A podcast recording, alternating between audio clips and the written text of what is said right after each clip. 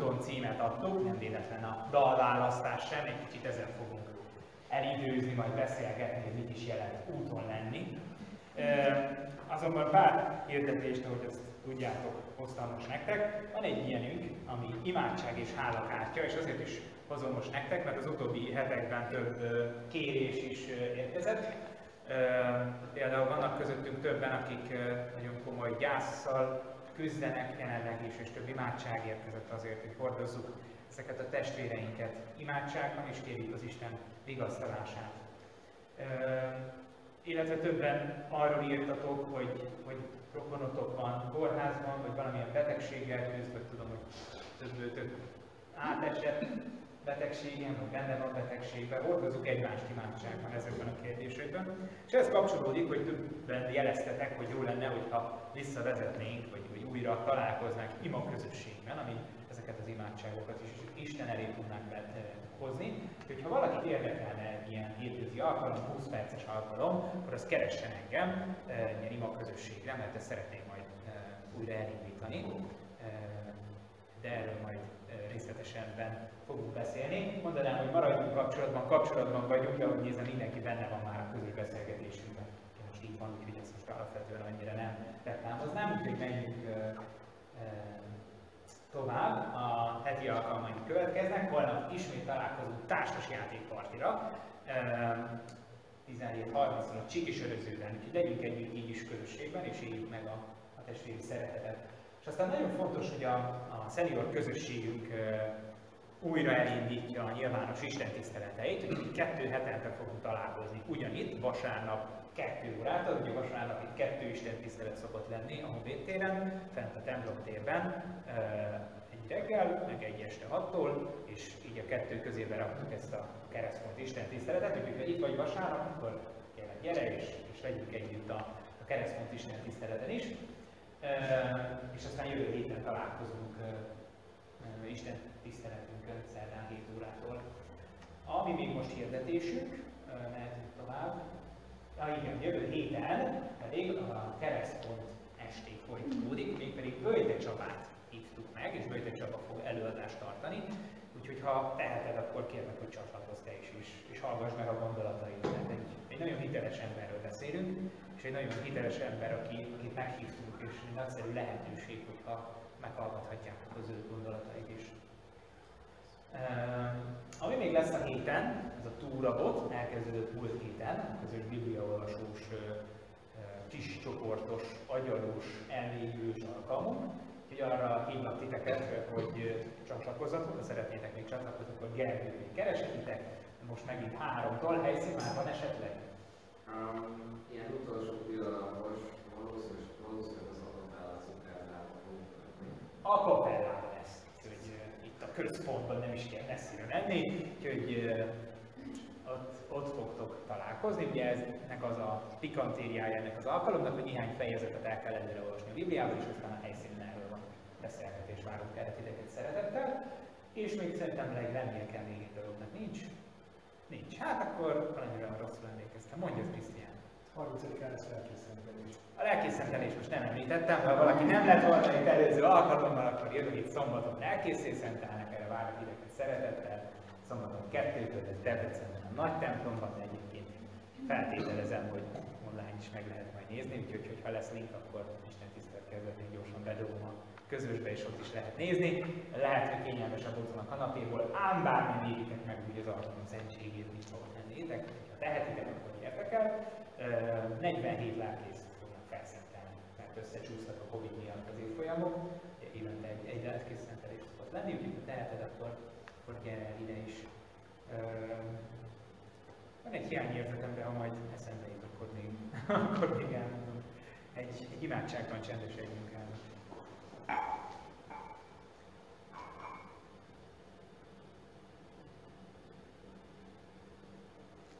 Urunk, te látod, hogy olyan sokszor úton vagyunk az életben.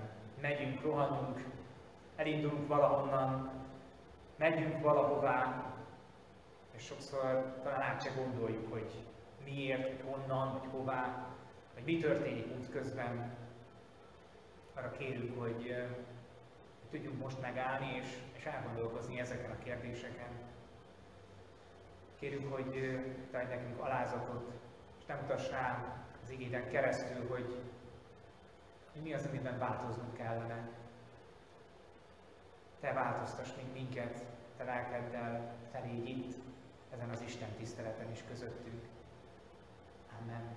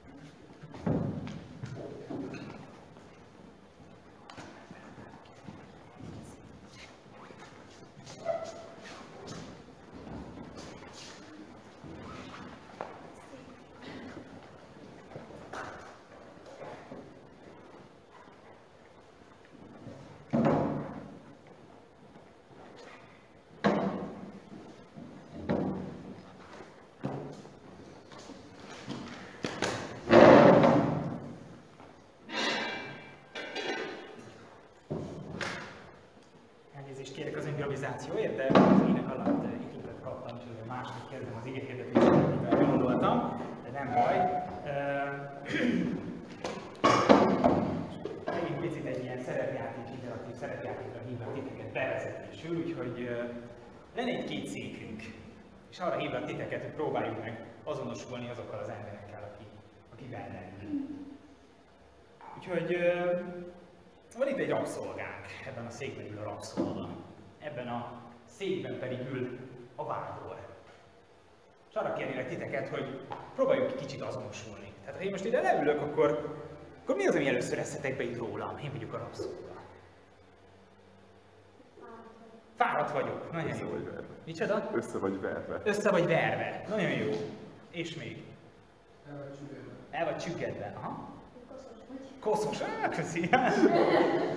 Én rabszolga vagyok, igazad van. Nem vesznek emberszámba. Nem vesznek emberszámba. Aha. Szegény. És még? Éhes vagyok. Aha. Boldog van. Boldog. Hogy érted? Mit Hát ugye a li- limitációk ellenére is úgy tudom elképzelni, hogy a rabszolgák is nagyjából ugyanolyan boldogok voltak, mint minden más. Hú, ez, ez egy érdekes gondolat. Ezt majd becsülök a csoportbeszélgetésbe, és majd ott lehet ezen agyalni, hogy azzal egyetértek, hogy nem a rabságunktól függ, hogy boldogok tudunk-e lenni, de ugye most a történethez kapcsolódva azt feltételezem, hogy az Egyiptomban azt olvastuk, annyira nem volt jó dolguk, de, de érdekes, amit mondasz. Mi, mi jut még eszetekbe? A... Micsoda? Böbi, nem a... Utálom a gazdány. Aha. Aha, és még? Kötöttség, az volt? Volt hátul is valami? Kiszolgáltatottság. Aha. Ilyen napban nyitott vagy. Ilyen napbarnított. Aha. Mennyire aktív dolog ez a, ez, ez a helyzet? Eléggé, hogy érted? Hát mármint, hogy sokat kell aktívkodni a maga az, hogy. Fizikailag aktív vagy. Aha, fizikailag aktív. Aha. De nem te döntöd el, hogy mit csinál. De nem te döntöd el, hogy mit csinálsz. Aha. Hogyan tekint a vándorra? Hogyan tekintek a vándorra? A rabszolgaként, aha? Irigykedve. De jó neki. Miért jó neki? Oda megy, ahogy akar. Aha. Kicsit megvető. Ó, Az a valaki, aki valahol vándorol. Én nem, nem tudom, hogy hova megy, meg hol van, meg mit csinál. Én legalább vagyok valahol. Mit csinál a vándor eközben? Mi jut eszetekbe? Fáradt, ő is fáradt. Ő is koszos egyébként. És ő is napban nyitott. Igen, na, kell kezdünk itt. Teljesen mindegy, melyik székben ülsz, eredmény ugyanaz. Ő is szegény. Aha. Aha, elindul és megérkezik valahová. Aha. Keres valamit, Keres valamit, megy valamerre, valahova. Aha. Tervez. Van egy terv, hogy hova akar eljönni. Micsoda? Szabadon mozoghat. Nem úgy, mint a... Értitek? Ül valaki. Ő boldog-e, ha már feljött a boldogság kérdés? Igen, szerinted boldog. Nagyon jó. Van, aki nem ezt gondolja? Van, aki azt gondolja, hogy pont, hogy ő az, aki nem boldog? Ő ke- lehet, hogy keresi a boldogságot, de nem boldog közben. Tudod, hogy nincs miért vándorol. Az attól függ, miért vándorol. Ne is jutottunk fél ígérgetésem el. Lehet, hogy nincs célja, lehet, hogy csak megy. Aha, vagy úgy vándor, hogy kóborol. Micsoda?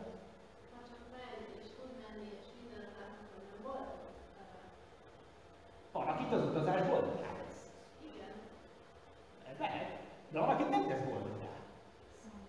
Számű, lehet, hogy száműző. Minden pillanatban beszélnek, van kitéve az élete. Minden pillanatban veszélynek van kitéve az élete. Az egyiket megverik, a másiknak meg bármikor megverhetik, de nem biztos, hogy lehet. Mert a a rabszolgának inkább ismeretlen, majd ismeretlen, a vándornak meg ismeretlen. Aha, aha.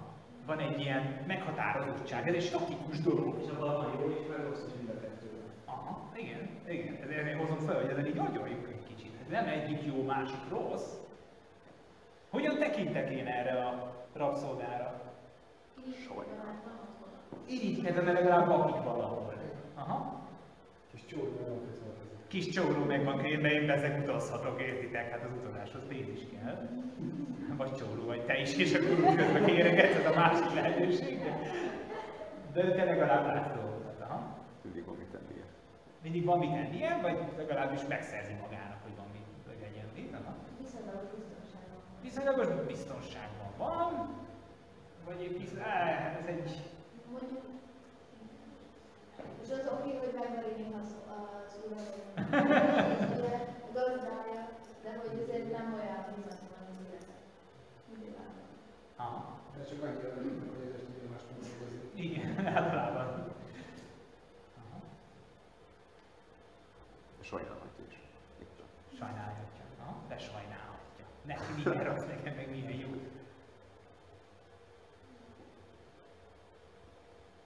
Annyira nehezek ezek a fogalmak, mert egyébként annyira közel állnak, a, főleg a mai politikai beszédhez. Azzal akartam kezdeni az igénykedésemet, hogy migráns vagy. De gondoltam, egy ilyen ö, hangulatú ének után nem biztos, hogy ez a legjobb kérdés, úgy hanyagoltam ezt a kérdést, ezt, a, ezt az indítást, egy kicsit szimpadias, lehet, hogy kicsit erős. Ö,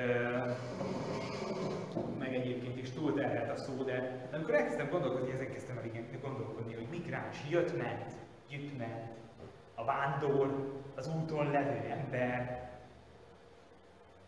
de ugye van, van, valami izgalom nekem, egy ilyen, egy ilyen aktivitás. Nekem a, a, a rabszolga volt, amikor ezen gondolkoztam, az, aki, aki passzívan ül. Tehát oké, okay, hogy dolgozik, de hogy azért mégis egy ilyen nagyon behatárolt, vagy egy ilyen nagyon meghatározott szerepe van, amiben jó bele van kényszerítve, de, de mégis egy passzív szerepe van, még a vándorlásnak, van egy ilyen aktívsága, hogy megyek, keresek, kutatok, úton vagyok. Elkezdtünk együtt gondolkodni. Nézzük, nézzük meg most azt az igét, amit ma este hoztam nektek. Mózes második könyvéből. Mondanám, hogy haladunk tovább, de valójában visszalépünk egy-két fejezettel. De, de nem is az a kérdés, hogy pontosan hol szerepel a történetben, mert arról szeretnék együtt beszélni, hogy mit, mit jelent ez a vándorlét Izrael életében. Mit jelent úton lenni? Mit jelent vándorolni? Úgyhogy olvasom a 17. 13. fejezetből a 17-es verstől a 22-es versig. Amikor a fáraó elbocsátotta a népet, Isten nem a filiszteusok országa felé vezette őket, bár arra közelebb lett volna. Isten ugyanis ezt gondolta. Nehogy megbánja a nép a dolgot, ha harcot lát, és visszatérjen Egyiptomba. Ezért kerülő úton vezette Isten a népét a vörös tenger felé a pusztán át. Még a vörös tenger előtt vagyunk. Hadirendbe vonultak ki Izrael fiai Egyiptomból. József csontjait is magával vitte Mózes, mert József ünnepélyesen megeskedte Izrael fiait, bizonyosan rátok tekint Isten, és akkor vigyétek el innen a csontjaimat magatokkal. Azután útnak indultak, Szukkódból és tábort ütöttek Étánban, a puszta szélén. Az Úr pedig előttük ment nappal felhőoszlopban, hogy vezesse őket az úton, éjjel meg tűzoszlopban, hogy világítson nekik, és éjjel-nappal mehessenek. Nem távozott el a felhőoszlop nappal, sem a tűzoszlop éjjel nép elől. Ennek a történetnek a kapcsán is azon kezdtem el gondolkodni, hogy, hogy mit jelenthet az, hogyha, hogyha elhisszük ennek a történetnek az alaptézisét, miszerint vándorlók vagyunk. Hogy az élet olyan, mint egy, mint egy vándorló, mint egy vándor utazás, mint egy úton lét, és három vagy négy pontba, attól függ, hogy hogy szedjük a pontokat, foglaltam össze pár gondolatot. Az egyik az, hogy, hogy mondtátok néhányan, hogy a vándor az jön valahonnan, és megy valahová. Ezek ilyen logikus dolgok, de mégis nézzük meg közelebbről, hogy honnan jössz, vagy éppen hová mész. Honnan jön az életed, és hová megy az életed. Aztán arról beszéljünk kicsit, hogy mit jelent vezetetnek lenni. Mit jelent az, hogy az életed, a keresztény életedet vezeti valaki, és te pedig követsz valakit. És aztán végül arról beszéljünk egy kicsit, hogy, hogy ez nem egy egyéni identitás, hanem nem egy közösség jön létre benne, ahol én nem egyénileg követem az Istent, hanem egy egész csapat, egy egész közösség, egy egész gyülekezet együtt megy Isten felé. Honnan jössz? Tehetjük fel a kérdést, hogy egy nép kijön Egyiptomból, könnyű lenne rávágni, hát ez egy történet, történelem valamikor régen megtörtént. És olyan könnyű lenne rávágni, akkor menjünk tovább, de ha megállunk egy kicsit, akkor, akkor azt is mondhatjuk, hogy Egyiptom az nem csak Egyiptom. Egyiptom ebben a történetben nem csak egy földrajzilag körül határolható tér, hanem, hanem az elnyomás helye, a rabszolgaság helye, a múlt helye, az a hely, ahonnan én kijövök, ami már nincs többé. Akkor kijön a nép Egyiptomból, akkor, és átjönnek a Vörös-tengeren, akkor onnantól fogva nincs visszaút. A tenger bezárul. Egy új korszak kezdődik az egész nép életében, amikor ahonnan már nincs tovább visszaút, onnan már csak előre van. Elkezdődik ez a nagy vándorlás, ami majd egyszer tart valahová. És ö, innen jön az az alapvető tézisünk is, vagy az alapvető gondolatunk és meggyőződésünk, hogy keresztény emberként nekünk is jövünk valahonnan. És van ez az állandó ö, hasonlatunk, hogy a bűnből jövünk és átkerülünk a megváltás állapotára, de olyan sok képet használ arra a Biblia, hogy ö, ugyanis áll helybe az Isten és az ember kapcsolata. És ö, olyan sokféleképpen lehet a Biblia nagy történetéhez és nagy motivum rendszeréhez kapcsolódni. Tehát amikor keresztényként arra a kérdésre keresed a választ, te is, hogy honnan jövök, akkor talán a te történetedben is vannak olyan pontok, amire vissza tudsz emlékezni, és azt tudod mondani, hogy ez az én Egyiptomom. Ez az, ahonnan én kijöttem. Ez az, ami most már nincs. Valamikor nekem a bűn szimbolizálta. Valamikor nekem az elveszettséget, az Istentől való távolságot jelentette. De most már nem ez van, most már szabadság van, vagy egy vándor lét van lelkileg.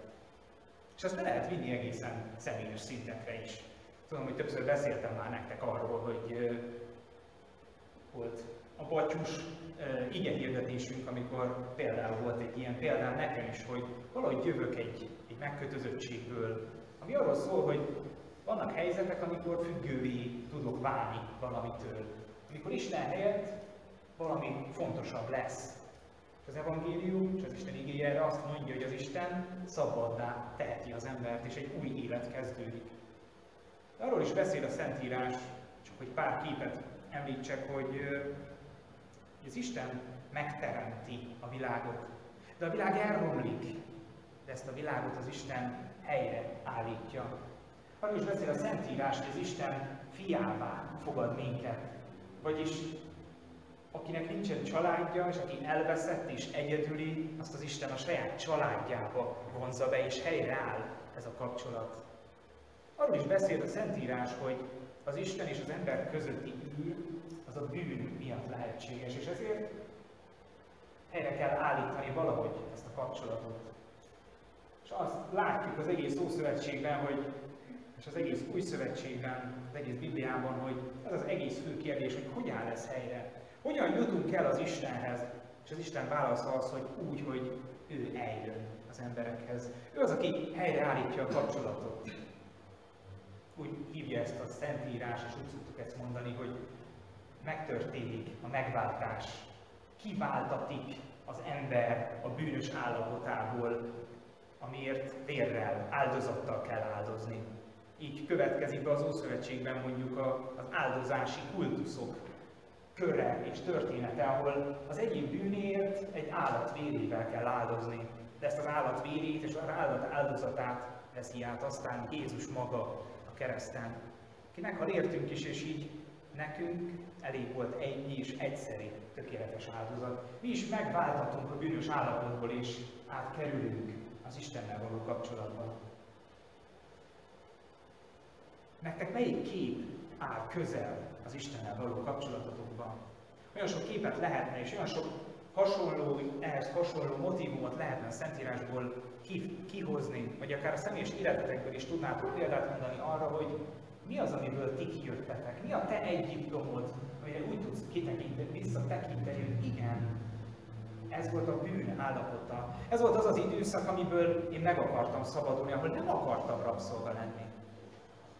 Ez az, ahonnan én eljöttem, és vándor lettem. Tudd és ismert fel a helyed ebben az egész nagy történetben, és tudatosítsd magadban, hogy mi az a kép, amivel te igazán megismertelt az Isten szeretetét és az Isten személyességét. Hova megyünk? Izrael megy Kánaánba. Az Isten azt ígéri, hogy lesz egy hely, ahova a végén eljutnak. És az egész nép úgy jön ki Egyiptomból, hogy ott van előttük egy ígéret. Az ígéreteknek van egy olyan érdekessége, hogy ígéret, tehát semmi nem látszik belőle, ezért hívjuk ígéretnek. Nincs bizonyosság róla, csak az Isten szava, hogy egyszer valójában így lesz. És itt is felmerül nagyon hamar a kérdés, te személyes életedben is, hogy hova tartasz? Ugye, hogy kérdeztétek, megyünk egyáltalán valahová, vagy csak keringünk jobbra-balra, tengünk, lengünk a világba? Mi, miért élsz? Mi az, ami vezeti az életedet? Mi a célja az utazásodnak? Egyáltalán utazásként tekintesz rá? Vagy csak létezel egy pontként a valóságban, a tényidő kontinuumban?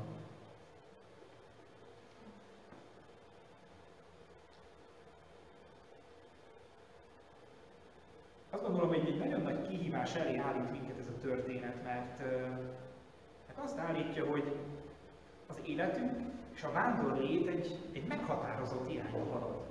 Egy Isten által meghatározott irányba halad. Nem csak úgy vagyunk, nem csak úgy tengünk, lengünk, hanem megyünk valahová. És nem csak úgy valahová, hanem maga Jézus mondja azt, hogy én elmegyek. Elmegyek ebből a világból, meg fogok halni, felmegyek az Atya jobbjára, ott ülök majd, és egy helyet készítek nektek.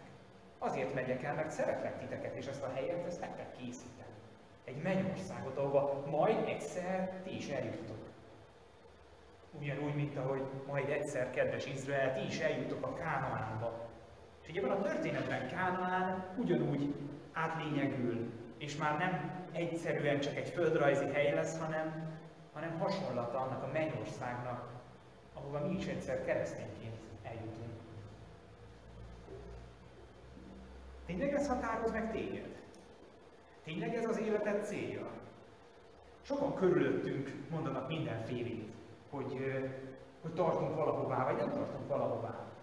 Vagy az az életem célja, hogy sok pénzem legyen, vagy elérjek, elérjek valami konkrét pontot az életben, hogy orvos legyek, informatikus legyek, hogy vegyész legyek, mérnök legyek, nem fogom tudni az összes szakmátokat felsorolni, elnézést kérek, elérjek egy pontot az életben, és akkor boldog leszek. Az az életem célja, hogy elérjek egy bizonyos pontot, megházasodjak, karrierem legyen, pénzem legyen, családom legyen, házam legyen. És akkor, akkor boldog leszek. Mi vezeti az életed? Nagyon komoly ez a kérdés, azt gondolom, és, és nagyon nagy kihívás elé állít személyesen téged, amikor ezt olvassuk, hogy mindezek a célok, ezek alatta vannak egy sokkal nagyobb célnak. Annak a célnak, ami, ami az Isten felé megy. Egy nagy vezetett, Isten által vezetett úton. Mivel a saját egyéni céljaink, azok kisebbek, mint az Isteni. De az Isten terve az nagyobb, és ő jobban tudja, hogy mi fog következni.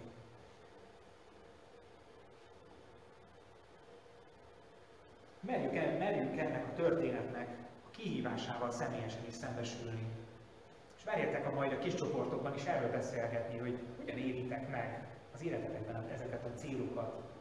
És uh, miben állít kihívás elé téged az, amikor, amikor ezzel most szembesültél.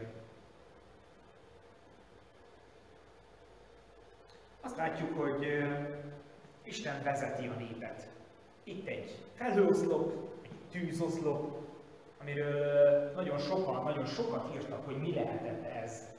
De újra kapcsolódva a korábbi Isten tiszteleteinkhez, lépjünk túl egyet azon, hogy konkrétan mi történt, és keressük meg arra a választ, hogy mit jelent az, ami történt. Mit jelent az, hogy Isten vezeti Izraelt? Azt jelenti, hogy az Isten tudja az utat. Na és itt azért ezt így könnyű kimondani. De valóban könnyű az Istenre helyezni a vezetés felelősségét. És most itt egy olyat szeretnénk megcsinálni, ami szerintem az egyetemi gyülekezet történelmében az első uh, hasonló eset, arra kérek titeket, hogy vegyétek elő a telefonotokat. Vizuális segítséget fogok kérni, és jelenlegi kivetítő annyira király, hogy uh, egyszerűbb lesz, ha mindenkinek elküldünk személyesen a képet, amit terveztem, és arra kérlek titeket, hogy ö, nézzétek meg ezt a képet. Jó? Tomi, te is előveheted a telefonod, neked is elküldöm. Nincs nálam. Nincs nálam a telefon. Ah, feltételezem, kortönetben tanultad a kivel- kivonulás útvonalait és lehetőségeit. Úgyhogy arra kérlek titeket, hogy nézzétek meg ezt a képet, és picit úgy lamentáljunk már az Isten vezetését. Kába, neked van képet megnyitva, hogy merre megy ez a nép? Va- Megvan mindenkinek a kép? Úgy látom nagyjából mindenkinek. Tehát, hogy ez most egy arról készült kép, hogy hogyan vonul Izrael, hogy merre mennek. És hogy könnyű lenne azt mondani, persze az Isten vezet, de milyen az Isten vezetése? Ha láttátok a képet, egy mém formájában is felraktam a napokban a közös beszélgetésben, amiben szerepelt, hogy 7 nap alatt a Google térkép alapján el lehetne jutni Kairóból Jeruzsálemre, és hogy egy érdekes dolog, hogy mit, el, mit került itt 40 évbe, egy egész népnek, még akkor is a lassabban mentek. Üm, és ahogy látjátok ott fölül, hogy egy kicsit belenagyítottok, van két út, meg is nevezve. Van a filiszteusok földjére vezető út, meg a súrba vezető út. Hát kérdezem én, miért nem arra ment az egész nép? Egyébként a tör, felolvasott történetből is kapott rá egy választ, de ha én most izraeli vagyok, azt mondom, hát Istenem, kimegyünk a tengerpartra, azt végig megyünk a part mellett, ott vagyunk két év múlva. Tehát, hogy nem lenne sokkal egyszerű. Istenem, nem lenne egyszerű úgy élni az életemet, ahogy én akarok. Istenem, nem lenne egyszerű, ha én mondanám meg az útvonalat. Istenem, nem, hát én jobban tudom, hát én látom előre az utat. Én tudom, hogy merre jobb menni. Sokkal egyszerűbb lett volna végig menni a kereskedelmi utakon, amiket láttok a piros színnel ott fölül bejelölve. Sokkal egyszerűbb lett volna az egész népnek azt mondani, hogy menjünk kikövezett úton. Menjünk ott, ahol mindenki más jár. És igen, hát azt mondja rá Isten, és ezt is olvastuk, hogy ö, én látom előre, hogy ezek az emberek itt meg fognak ijedni ettől a rengeteg embertől. Meg fognak ijedni a csatáktól. És azt mondja Isten, hogy tudjátok mit, ne arra menjünk. Menjünk másfelé. Menjetek másfelé. És ez a nép lehet nem is tudta, hogy miért kell délre menni, ahelyett, hogy keletre menni. Elindulnak lefelé, déli irányba, miközben mindenki tudja, hogy észak-keletre van Kánaán. Teljesen logikátlan néha az Isten vezetése. És mégis jó az Isten vezetése, és mégis azt látjuk, hogy az Isten néha úgy akar vezetni, ahogy ő akar vezetni. Az Isten jobban tudja. De azért tegyük ezt egy kicsit személyessé, mert ez is egy nagyon személyes kérdés, hogy tudom én így az Istenre bízni az életemet? Tudom így rábízni azt, hogy, hogy ő vezet engem? Hogy valamikor az Isten szándékosan görbeutakra vezet? Hogy valamikor a hosszabb út a jobb út? Valamikor az az út a jobb, amit nem értek? Vagy amik kérdések vannak? Vagy ami üres és unalmas? Vagy ami járatlan? Olyan könnyű lenne azt mondani, hogy hát Istenem, vezess az emberekkel teli úton. Vezess arra, vezess, de arra, amerre én akarom. És ez is egy nagy, nagy kihívás előttünk, hogy hogyan merem rábízni az életem vezetését Istenre. Hogyan tudom meglátni azt, hogy az Isten valójában jó helyre akar engem vezetni.